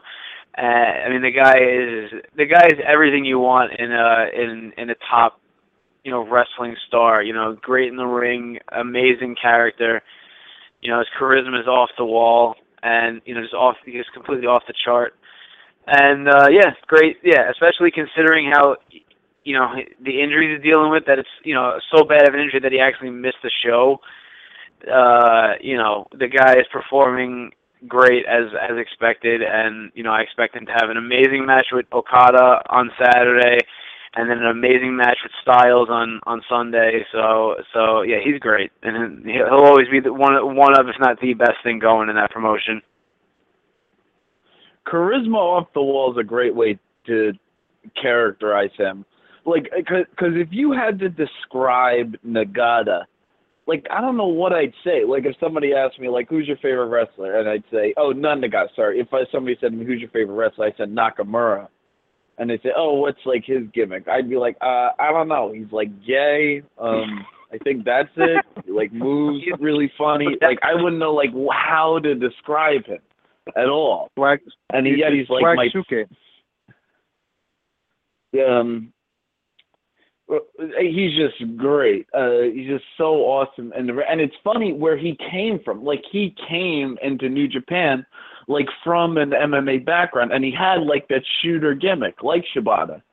And now he's just doing like this this has to be like his natural personality in a way cuz nobody they say the best wrestling characters are you know just a little bit of your natural personality turned up.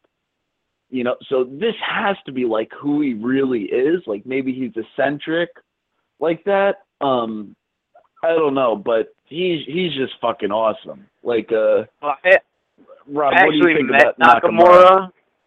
I actually met Nakamura for like a minute uh, at the ROH uh, New Japan show in New York City like two years, almost two years ago.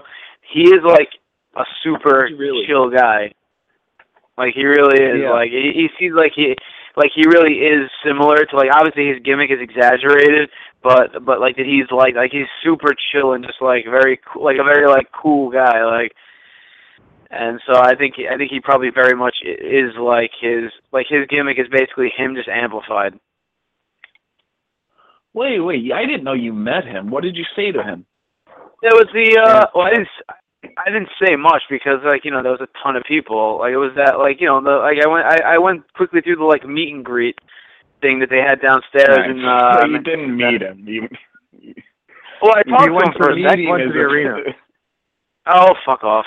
But Meeting's quite the exaggeration there. You can say like, you know, you encountered him. That might even be Wait, too generous. Sorry, but all right, I, I, all right. I'll let you pick my uh my my descriptions from now on. no, fine. You're best friends with Nakamura. We get it. Um, Right, 'cause that's Rob, That's what, what do I you said. think? Rob, what do you think about Nakamura? Uh, Shane could go on about uh, the relationship between Chris and Nakamura all night, but I'll I'll just say that yeah, I think he's great. Um, I'll probably buy his T-shirt at some point if I can uh, find one. But I mean, you're asking me last on all these, and I understand it's because I haven't been watching. But you guys, everything you guys have said is pretty pretty uh, on point with him. I mean, what more can you say about him, right? You- yeah, I mean, there's Shane not much you- to say about him you- at this point. like you said, even Shane, there's a lot like it's hard to say say stuff about him, right? Because he's kind of enigmatic in a sense. Like you're like, what exactly am I looking at? What am I what, am I seeing? Uh, but definitely real talent, and definitely like you guys said. Uh, I hate to sound like I'm repeating, but you know, definitely hurt. Um, working hurt. I thought that was an interesting He's real- discussion. Me and Shane were having a discussion earlier in the week about how, like, an American perspective on like New Japan gimmicks, and like, how would we describe any of these guys? Yeah. Yeah, like Yeah, how do you describe just Okada in this thing? Yeah, or just trying to figure out the the way the gimmick is presented to the Japanese, right? How they they how it's you know presented to them and how they interpret it's even trickier. You know?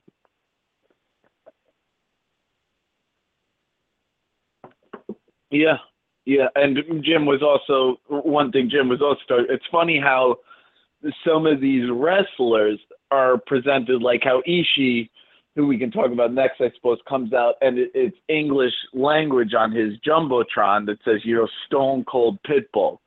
And a lot of these guys just have English word, and it, I mean, it's sort of like a credibility thing. Like, oh, this guy's cool. He's like Western, and there's like American words like that that are used to describe him, and it just there's so many levels of it that are that are pretty funny. Um, and one way Jim was describing it is that like almost these, and it fits perfectly with like how the the Japanese view the rest, but these um, wrestlers are almost like video game characters. Like they all start out pretty basic, and then they, as they level up in the wrestling world, they just have things added to their characters. And that's like a guy like Okada. Like I think Okada's like the same way in a weird like he comes out and he's got like this robe and like there's money like this this seemingly has nothing to do with who Okada is. Like what, does he make a lot of money? Like he doesn't act like that. But it's just like yeah, it's these little like detailed like it's sort of like with Super Mario Mario three when he got the raccoon um you know shell and he turned into like the raccoon guy and he could fly but it was still Mario. What? There's just like something You added. talk- Shane, no, I I get you, Shane. It's like Okada's like already reached his final form, right? Because like that's the guy who like it's kind of weird to see him not the champion because he's a believable champion. Yeah. He's got the money and everything, right? And that kind of goes back to what you said about stages of people, you know, and their evolution and progression. Um, maybe like Finn Balor. Who knows? and that's what when with Finn Balor, he was like that was sort of his character. Like like I still say like the whole demon thing in WWE, I still think it's stupid. I don't give a shit. It doesn't make any fucking sense. He says he's like, oh, he's bringing out the demon, and uh, you know he's supposed to get more aggressive, and he just does the same stupid move set. There's nothing interesting about it. I, I'm the only one that has this opinion. I think, like, um, but in Japan, for some reason, I can't put my finger on it. It was like internet, but it made sense in Japan. Like it made perfect sense that he came out in like different characters and different makeup. Um, so whatever. I don't know if anybody has anything to say about that. You probably have No, something I- stupid to I, say. I stopped. I stopped listening to you a long time ago. All right. Um, Ishii, I uh, suppose guess, like, we- was it last year where he was working really hard? so who? Ishii. Who are you talking about, Rob? Yeah, Ishii busted his shoulder last year. He separated his shoulder. We're not even going to talk about Ishii. We're not talking about Ishii at all. Um, what we're going to talk about now is the standout, the hero of the G1 Climax tournament, who has proved an athletic and performance prowess over every other wrestler in New Japan and the world, and that is Toru Yano. Uh, Jamie, what do you have to say about Toru Yano's performance? I, JB. I, uh, the, the biggest thing, I have to commend you for uh, taking uh, this long to bring up your favorite wrestler, Toru Yano. Um, which I Right, felt like right, this entire bit was about, like you were just wanting to talk about Toru Yano. But, um, right, right. Um, well, yeah, you know, he's he's got his funny gimmick. I loved, uh, even though I didn't understand a word or anything that was happening in it, there was one show where he's sitting there doing commentary during the intermission, and they started playing clips of his Chaos DVD, which was the funniest fucking thing I've ever seen in my life. I don't know what was going on. like Nakamura, Okada, Ishii, all these guys are here. Yeah. And they're like in classrooms. They're like Oh, they're fighting. drawing something? That's the weirdest thing I've ever seen. Yeah, it was incredible television. It was but they're always so. I love how he comes down to the ring with his DVDs. I mean, this is a true salesman. I mean, you have That's to the respect one the thing I've seen. Randomly, that's the one thing I've seen, Shane, was that, that classroom that talking about. I, what the hell's going on? Like drawing? But uh, when uh, he comes out to the ring every performance selling those DVDs, I mean, you just want to buy them because you just respect the hustle. And oh man, when when somebody's gonna attack him, and then he goes between the ropes and, and yells break, break, break, break, break. I mean, that's the living end. I mean, that's just uh, the pinnacle of comedy. I die every time that happens. Um, I just, uh, uh, and it's funny. He's so Torian. He's just so over. Um, uh, like, but I mean, you know, I've been into New Japan just for the past three th- three years or so, and I feel like, I mean, apparently he's been Chris. You probably know even better, but apparently this character that he's been doing, he's been doing for like a decade, right? Uh, I believe it's Chris? been a long time. Yeah, yeah, it's been a while. I don't know how long. But I mean, I still feel like this is so over with the fan. Like all he does, he comes in and everybody just dies laughing, and they do his RVD chant thing. I mean, it's so funny. Shane, did you Well, I mean, see, you need uh, comedy characters like that. He does it well. Yeah, Shane, have you ever seen when uh, he was wrestling, uh, was it Okada? And Okada did the Rainmaker pose, and then Yano just did like his, eh, whatever pose. It's like really funny stuff. Really good timing. Um, there's another vignette with like him trying to run a marathon. It's comedic really. It's and very funny. I mean, the yeah, just very good timing. I like it when he does like the uh Yanu Tor, and then uh you know where he's uh doing the RVD, pointing himself with his thumbs, and then ducks before the third one because he knows his opponent is coming to hit him. Uh, I just, he tickles me tremendously. Uh, I just think he's so funny. I mean, when he's seen, what's that? That's an interesting uh, description you have there. He tickles you. Well, I mean, he does. And then uh, when he, um, you know, if you've seen one Yano match, you've seen them all.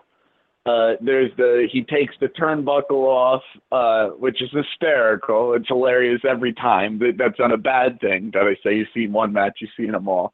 and uh, throws the guy into the turnbuckle, uh, goes for the roll-up finishes. I mean, it's just great matches, and he had some good upsets. The one thing that's really funny was when Tenz his match with Tenzan, and it just goes back to a conversation about Tenzan having no place in the ring. He just did that diving headbutt to Yano, and Yano's head split wide open, you know. And Well, both- Yano both saved that match because really, both their heads split open. But you notice that Tenzan really wasn't very composed. like you think as the veteran, he'd be, you know, he he'd like, you know, be okay to. I mean, he was fine, but Yano sort of carried the way through that match, you know, and did the quick uh, back backslide pin to Tenzan and sort of got them both out of the ring like really quickly. Um, I just think he had a really good tournament. I guess Shibata now has the uh, awful six month feud with Toru Yano. I think they at the end of the tournament. But I just uh, I can't sing enough praises um, about the comedic of uh, Toru Yano. Uh, Chris, do you have anything to add? I don't see how I could possibly contribute any more to what you just said. said. So, I I agree with you. Great comedy character, definitely the best comedy character in pro wrestling right now. well, those are very high praises and appropriate high praises. Very, very. I'm glad we can agree on something that Toru Yano is a, a hilarious comedic genius. Uh, Lou, Yeah. move over Louis C.K. Yano wins. How many- LOL. Guys have left. Uh, I don't know why. I don't know. Just we only have we only have 30 minutes left of time. Yeah, we, Oh, we got talked plenty of about uh, SummerSlam and all that. Yeah, yeah. All right, let's end this quickly. Let's just do some more. Well, I wanted to save kind of my favorite. Talk about one one the important, the, mo- the most important thing of the G1 that's happened, man. Talk about. Yeah, I, I was waiting for that, um, especially with you, Shane. I was waiting for you to bring this up. For what? For Shane, I don't like know what the, you guys are referring to. Are you serious? Did you watch the thing last night or like the last show? Okay, What I was just about about? to talk about that. Um, okay, let's talk about Tomoaki Honma. Uh, JB, what do you think about Honma's performance in this uh, G1 tournament? I mean, uh, I, I'm gonna I'm gonna give it to. Uh, I mean, Chris, uh, what- going what- back what- from last year, we know how much you love Honma, uh, Shane. And uh, last year he was a huge standout, and it was a big kind of like surprise uh, that he he didn't get a win last year. We we all thought kind of he was going to pick up one surprise win by the end, and uh, he didn't. And give it to New Japan Pro Wrestling and the booking. They stretched it out to another year where he was having another offer uh, in the G1. You know, he wasn't quite making waves the way he did last year, but comes in, loses almost every match again, and then finally gets the huge win in uh, at the uh, Korakuen Hall against Ishii in the main event, and it was uh, it was quite a sight. It was a great crowd, a great moment, and there were a hell of a lot of headbutts and chops in that match. But uh, yeah, he's he's great. He's really good at playing that like underdog babyface. Yeah, I love Honma. I I know where you guys were going with that, obviously, because because I I loved him last year, and I and I really enjoyed his character throughout the year. Um, I, I feel like okay, I feel like in some instances this year maybe he phoned it in a little bit. And maybe that was because the crowd wasn't as into him as this year. Like there was, he didn't have the same type of energy that he had last year. This is just my opinion. But still, yes, the match with Ishii was great. I was so happy then to, to see him get the win. I think the Honma character is great in general. Like we're talking about the New Japan characters. I think he's real like like I think his character is that like okay, this isn't the sharpest tool in the shed like like Honma in general. Like he he goes for the headbutt like way too early. Um yeah, and he, He goes misses for the it every headbutt to time the outside. and, and he never learns. You know, he, he never learns from this. He's still going to do it like in in the next match. Um, and he's just you know all energy. I think he's exactly you know uh it was Chris or JB. They're pretty much the same person. This podcast, but some um uh somebody said that uh Roman Reigns that Naito's booking was like the right way to book Roman Roman Reigns, uh, which made a lot of sense. I think Honma's booking is the exact right way to. They should have booked like Dolph Ziggler, like just like they they really messed up Ziggler. I don't think he was super talented to begin with, but Honma, I mean, he's that underdog character, yet his you know, and he never wins. you know, he jobs to everyone, which is hysterical.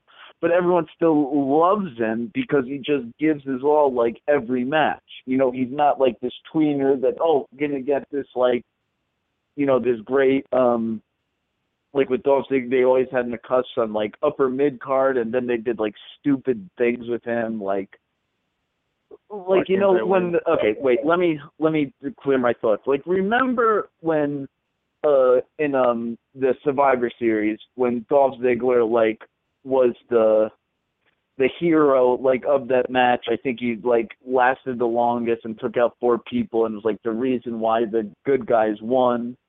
You know, I forget the exact book, but that's like such a classic Honma thing. Like if he just like if, he was sort of like the hero in these weird places but nobody like expects anything of Honma to, for him to like flirt with like winning a title here and there. Yet he's this beloved character. I mean, nobody says like New Japan more than Honma. I think like there, there's obviously Tanahashi, Okada, you know, the main staples, but I think Honma's right there, sort of like the hacksaw Jim Duggan in a weird, you know, the way the WWE was, you know, in the in the 80s and 90s. Um, I just I think Honma's great.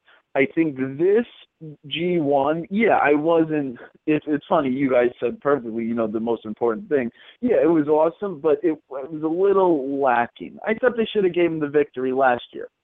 Obviously, um, so sorry to rain on everyone's parade, but um, that's kind of what I I thought about it. Rob, do you have any opinions on Honma? No, I think you got them all.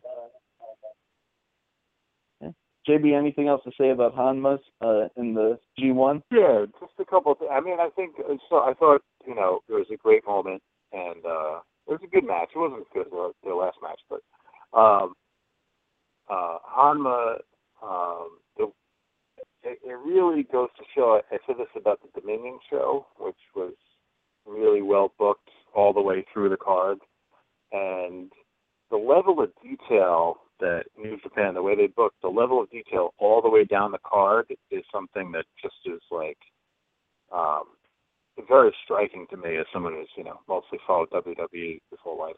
Um, like it's it's incredibly detailed how well they they'll do something like this, which is really outside of completely the whole tournament picture. Outside of you know. Um, and then the other thing is like I hear a lot of people like say like um, that aren't necessarily, you know, they see a little New Japan or whatever. They don't. um They they say stuff like, "Oh, well, you know, there's not a lot of storytelling in New Japan uh, because they used to watch WWE." Like that. That that kind of opinion is is a ridiculous opinion. Like it's somebody who just hasn't taken the time to watch, or like just is, is is racist, probably. it's just an idiotic thing. and like they, not only is the storytelling better um, as far as the actual story, but like the storytelling in the ring is better. Like there's an art to actually telling a story in the ring that New Japan does that WWE has ignored for years, and um, and then the overall stories usually are better. So uh, that's my little my little take on that. Chris, anything else to say about Honma? We're gonna do one more character, just just one Okay. more wrestler. We're gonna skip some. Good. Do you have Yeah, anything no, to nothing. say? Uh, nope, not about Honma. As long as you pick the right last guy, then we'll be fine. Oh, sorry. I was just laughing myself thinking about that time uh, Toru Yano uh, were hitting the ropes and started yelling, "Break! Break! Break!" It's so funny.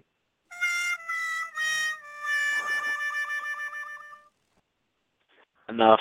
And the last guy is AJ Styles. Oh, thank God you picked the right Um, guy. Right, right. Well, Chris, since you're so excited, why don't you talk about AJ Styles' uh, performance in this year's G1 Climax? I mean, AJ. It's no secret to anybody that how great AJ Styles is. Anybody who watched any TNA over the last ten years knows that. Uh, and the surprise, and well, maybe not surprisingly, uh, this year has been one of his best years ever. I think he he's one of like maybe two or three guys that I would consider in the running for wrestler of the year for the whole year, and he's been the MVP of this tournament as Who far as the I'm other concerned. two? Uh, Roderick Strong and um, uh, I don't know. I don't know who the other guy would be. I got to think about that more. But you're certain that Roderick Strong deserves Yeah. a place on that list. That's the one thing. Yeah, Uh, well, you're wrong. Okay, well, I didn't ask your fucking opinion, buddy.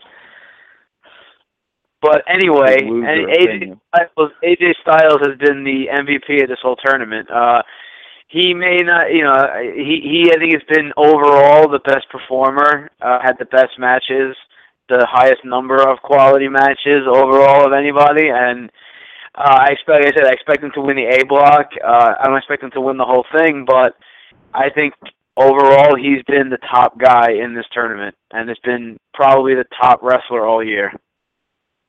What was your favorite AJ moment, like, in this tournament? Uh, I think the Kota Ibushi match was like my favorite uh match of the tournament, of his anyway. Uh, but it's hard to pick because they were all very good. Yeah. Yeah, they're all very good.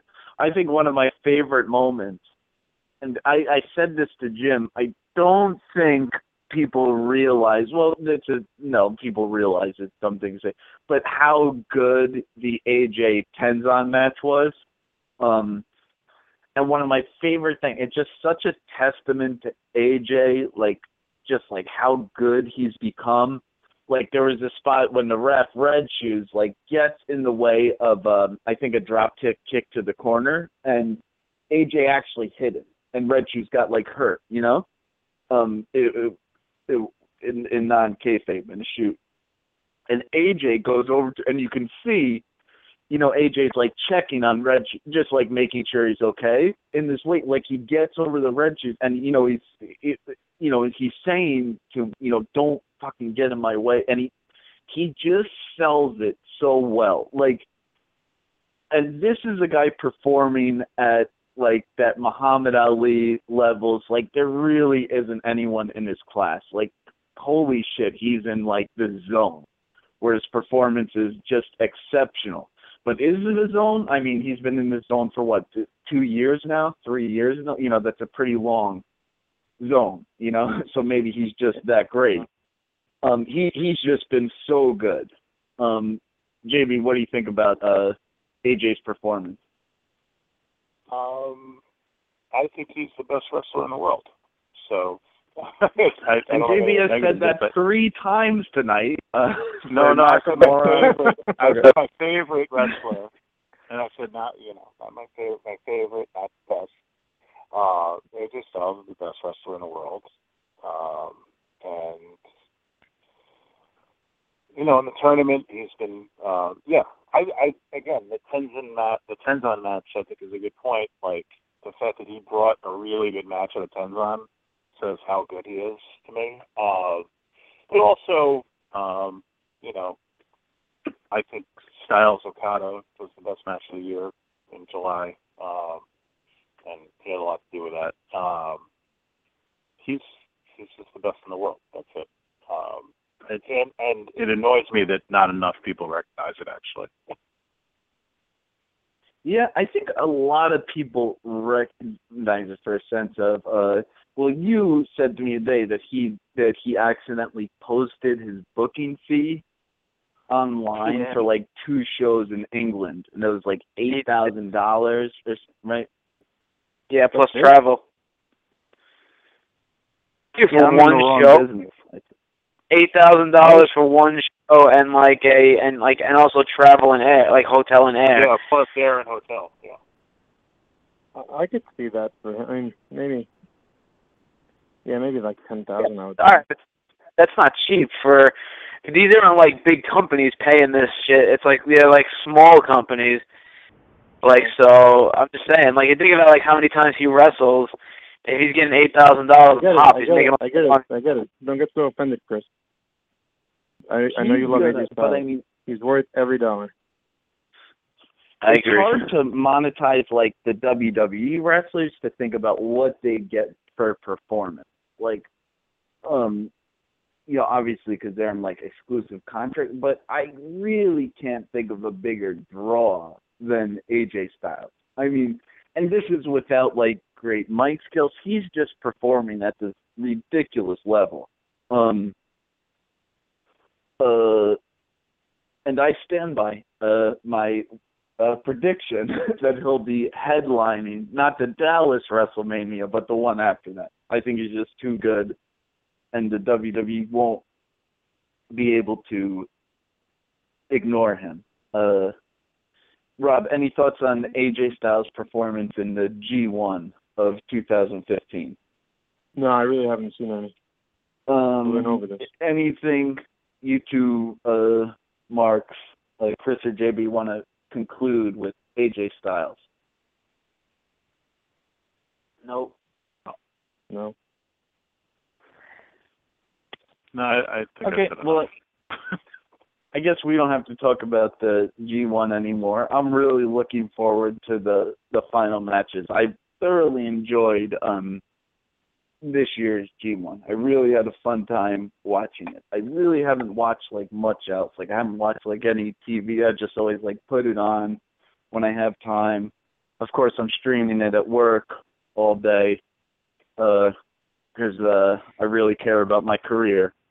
Um so uh Shane, um, are, so are you? uh, sorry, I was gonna, are you or uh, JB? Are either of you guys going to the NXT Takeover show? Oh yeah, we're both going. oh yeah. Oh yeah, so I'll see you there. We are. Uh, I hope. I'm kind of upset I'm not going to Coney Island though. I kind of wanted to see that show. But But uh, they're Yeah, I'm upset about that too. and that- so Hey, I fucked up What's last that? week. Maybe one of you guys can help me. I was in uh, Orlando on Friday, and I I, I left the building to Miami. I didn't realize that that night there was an NXT show, but it wasn't at Full Sail in Winter Park. It said Orlando. You know where that was? I mean, I, if I knew about it, I would have gone earlier and gone up. no, But I did not. I I think they were playing um some bigger venues that weekend. Um I think they played maybe West Palm Beach and Orlando or something like that one weekend. Right around there. Yeah, I went to them in Miami. It was a great show. Uh, not as big as I thought. I'm really excited to see how the the Brooklyn crowd is gonna gonna translate, and it looks like they have some good matches lined up for it. Yeah, I think the Brooklyn I mean I'm thinking the Brooklyn show they're gonna like the card's already set and They're gonna go all out. unfortunately a lot of it's predictable since most of them have moved up to the main roster, but um I have a feeling they're gonna be doing a lot of special things that night because that's a real special night for for that promotion. Yeah, I mean they sold out the building, so Yeah, it's crazy. I mean, well, they didn't sell Yeah, I- out the building, right? yeah, they did. They did. This like fourteen thousand tickets they sold. Yeah, that's not the that's not the Barclays. That Center. is They- the building at Barclays Center. Barclays Center is not a big arena. Well, the, well Barclays has like four thousand more seats, but they're all, you know, you can't sell them because of the TitanTron. Right. So they're like thirteen, fourteen, like fourteen thousand is a sellout in Barclays for wrestling. Yeah. And they've sold out So how many- consecutive nights there. Yes, they sold out like NXT and SummerSlam and Raw. So So how many people does the Barclays Center hold? I think it doesn't Probably like closer to like 50 eighteen. Yeah, like something between eighteen and twenty, something like that total. If you didn't block off any seats. If you They're didn't block blocking up off, like, the and good a, part of and had the floor, you could put a lot in. But like you said, because of the configuration, um, you're kicking out like I guess four thousand seats. Oh, good. I'll get to see you in person, Shane. I, that night. I'm taking my nephew to, to the NXT show. Number I don't want to go to fan. this show now. It sounds stupid. Huh? I thought it was going to be don't like a small, intimate setting. No, it's not definitely not going to be that. Shane, you would have loved Miami. We were second row. Um, we sat behind The Rock's mom and his daughter. That's pretty cool. And uh, who's the redheaded uh, douchebag uh, husband from the show? God. He was What? nuts. Eva Marie you talking about? Yeah, her husband. or her Redheaded boyfriend, whatever. douchebag. The redheaded douchebag. Well, no, no, no, no. A redhead, her douchebag husband. That guy. He looked like a Oh, total her douchebag. douchebag. The guy Oh, the from Total Divas, right? That Yeah. dickhead from Total Divas. Whatever his name is. Uh, I can't even Shane would have remember. loved. Shane is him, so I you have you have no idea, and I think on the inside it really is. Shane wanted me to All right, tell so all the done with this listeners that we can. What did uh, Shane that want you they- to do? Shane wanted me to tell all the listeners that they can meet us in section 108 for the big NXT show. Oh wow, all right. meet and greet. 108. I'll, I'll know which section. I, I want to meet you, Jim. That's why I've never met you. So Yes. Please come to section 108. I'll be wearing an AJ Styles T-shirt. I gotta get a I gotta get a T-shirt for this for this show. I got I definitely gotta get a new T-shirt for this thing. Oh, it, your T-shirt game's got to be strong for this NXT show. It's really Get the Yeah. Nakamura so. Yeah, but uh, do I have enough time to get it in time? That's the problem. I mean, of the 13,000 people there, I've got to figure like 4,000 have podcasts about wrestling. So Probably, Maybe maybe more. probably, probably. Uh, what else? What else? I'm reading on the I'm reading on Reddit that uh, apparently Kurt Angle has leukemia. Uh, that's uh, that's some news. Oh. He's what? Did, did, did he just have a neck tumor? What? Didn't he just have a neck tumor or a spinal tumor or something? I guess, but uh, he's he posted something on like Instagram about like he has like leukemia or something. That's what it says on on Squared Circle.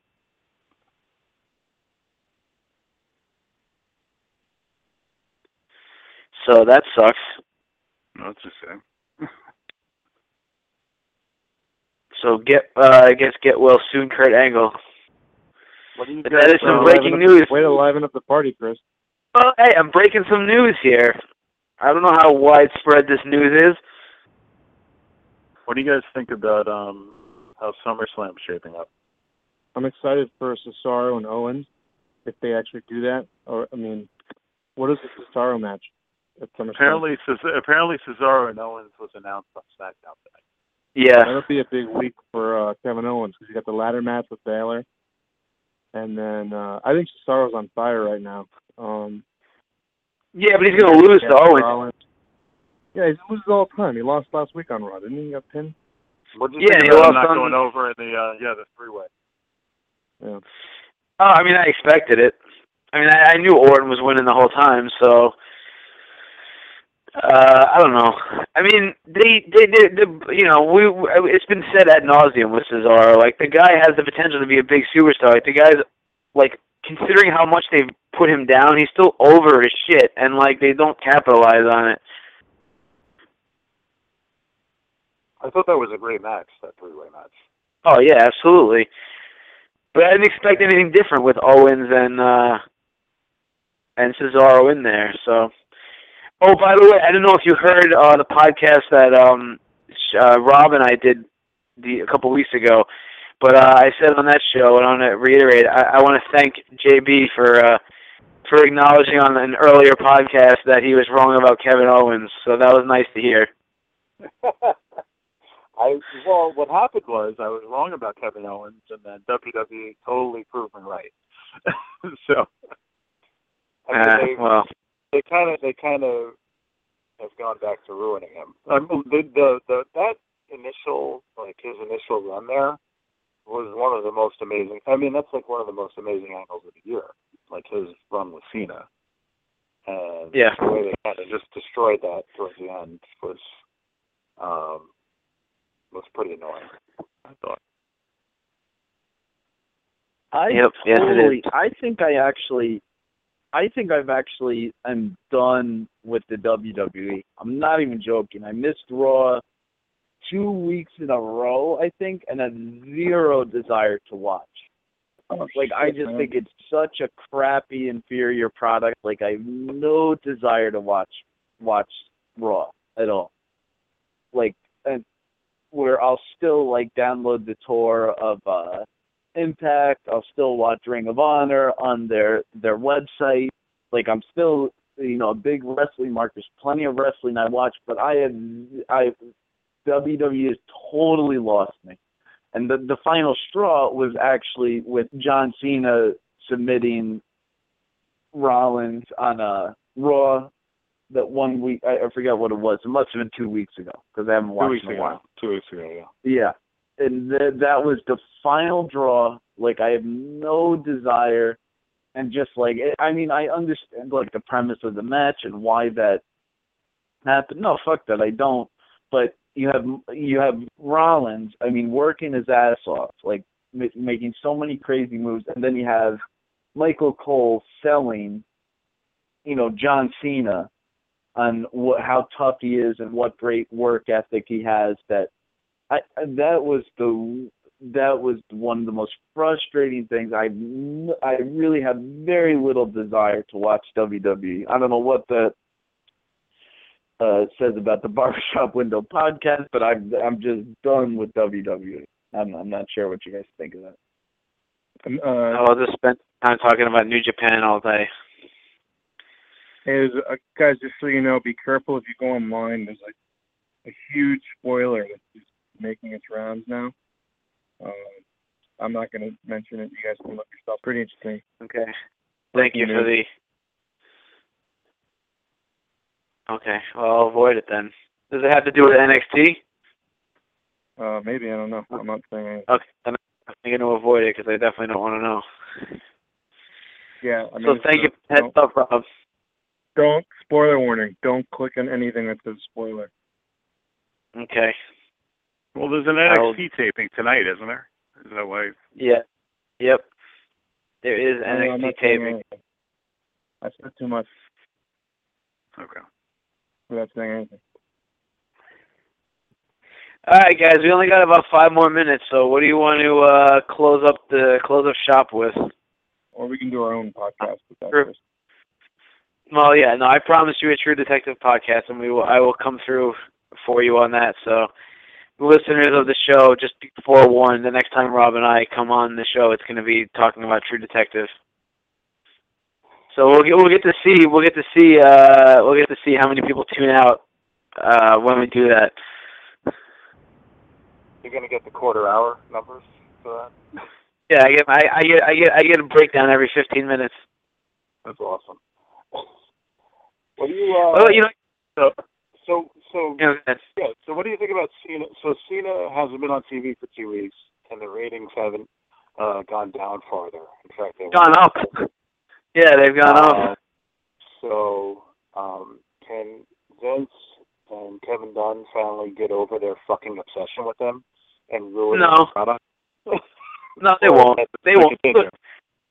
at this point, it has nothing to do with John Cena. The ratings, the ratings, just like house show attendance and pay per view buys and everything, are mostly based on the brand. People wanting to see the brand. And that had nothing to do with any, for the most part, with any individual attraction.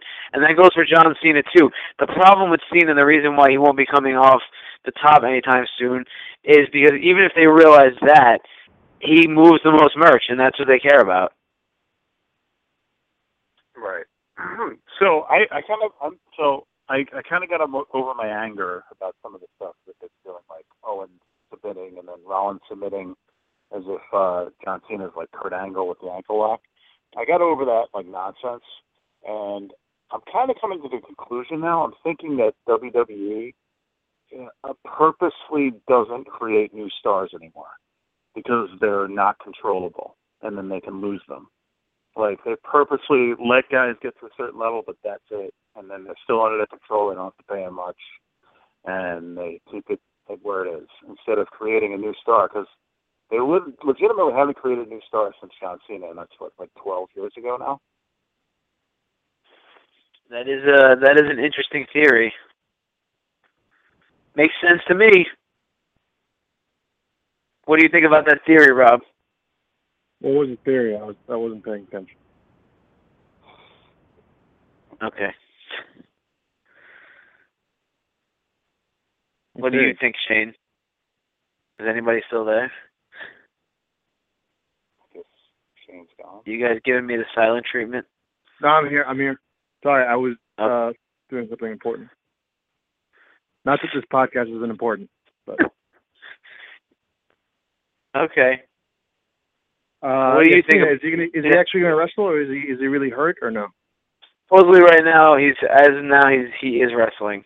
I think it's official now that they confirmed the match. So I mean, I, I hope that they. I hope obviously I hope he doesn't win. Uh, I, I, I maybe they they really launch a Rollins Lesnar uh, Rollins Cena program for a couple months? Like, I mean, we've seen it before. I mean, like they've had a feud before. This isn't like new territory. I mean, this especially because this isn't the main event of the show.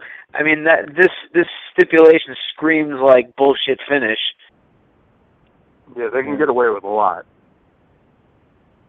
As long as the Lesnar Taker finish is clean. I'd They like to pretty see. much get away with Uh, anything. it'd be interesting to see Rollins win. You know, just make him even more, you know, egocentric and more more annoying. I don't know. I don't think I, at this point. I mean, as as much as as much as Cena's You're in done New York. for got, you're in title, New York. You have, you're in New York. What happens if Cena wins? Does New York riot? Like, no. This is, what do you think this is? An ECW show? they should all be ECW shows. So, I mean, the thing is, it's like at this point, like as good as as good as things as Cena has done for that U.S. title, it's like at this point, who is he? Who is he going to drop that thing to? I mean, that's why he should have dropped it to Owens. I don't know who he's going to drop it to now. That makes any sense. Owens sense. versus Cesaro. I mean, I don't know. Put Cesaro. Right. Well, like one of like one of the arguments, like booking wise, is that the U.S. Open Challenge has been like a really successful segment on Raw, so we should let him keep the U.S. title, and then he beats Owens, and then doesn't do the U.S. Open Challenge anymore. So Yeah. it's like, Sure, he hasn't done one in in quite a while. He's been hurt, right? Well, that's only the well, last even two before he weeks. was hurt, he had a couple of weeks there. Yeah, he went straight Yeah. to the he went straight to the main title as soon as he Yeah. beat Owens. Exactly. It's really eh, more like a TV Well, title it's like- nowadays. we actually looks like we lost Shane, but we only have about a minute left. So, why don't we, uh, any any any parting uh, thoughts uh, that you want to send out to the listeners, Rob? Uh, no. Uh, it was good talking to you guys, though, both of you, and even Shane at moments. Good talking to you too. Uh, yeah, Shane dropped some. We lost him. So, JB, any any parting words for the uh, barbershop window unit? Well, I um, I hope we do another uh, podcast next week, but if not, uh, look forward to seeing you and uh, all the all the fans at uh, NXT Brooklyn, uh, Section 108, 108. Section 108, row six. All right. And I'll just say, yeah, it was good to be back, uh, especially back to be with everybody, even Shane.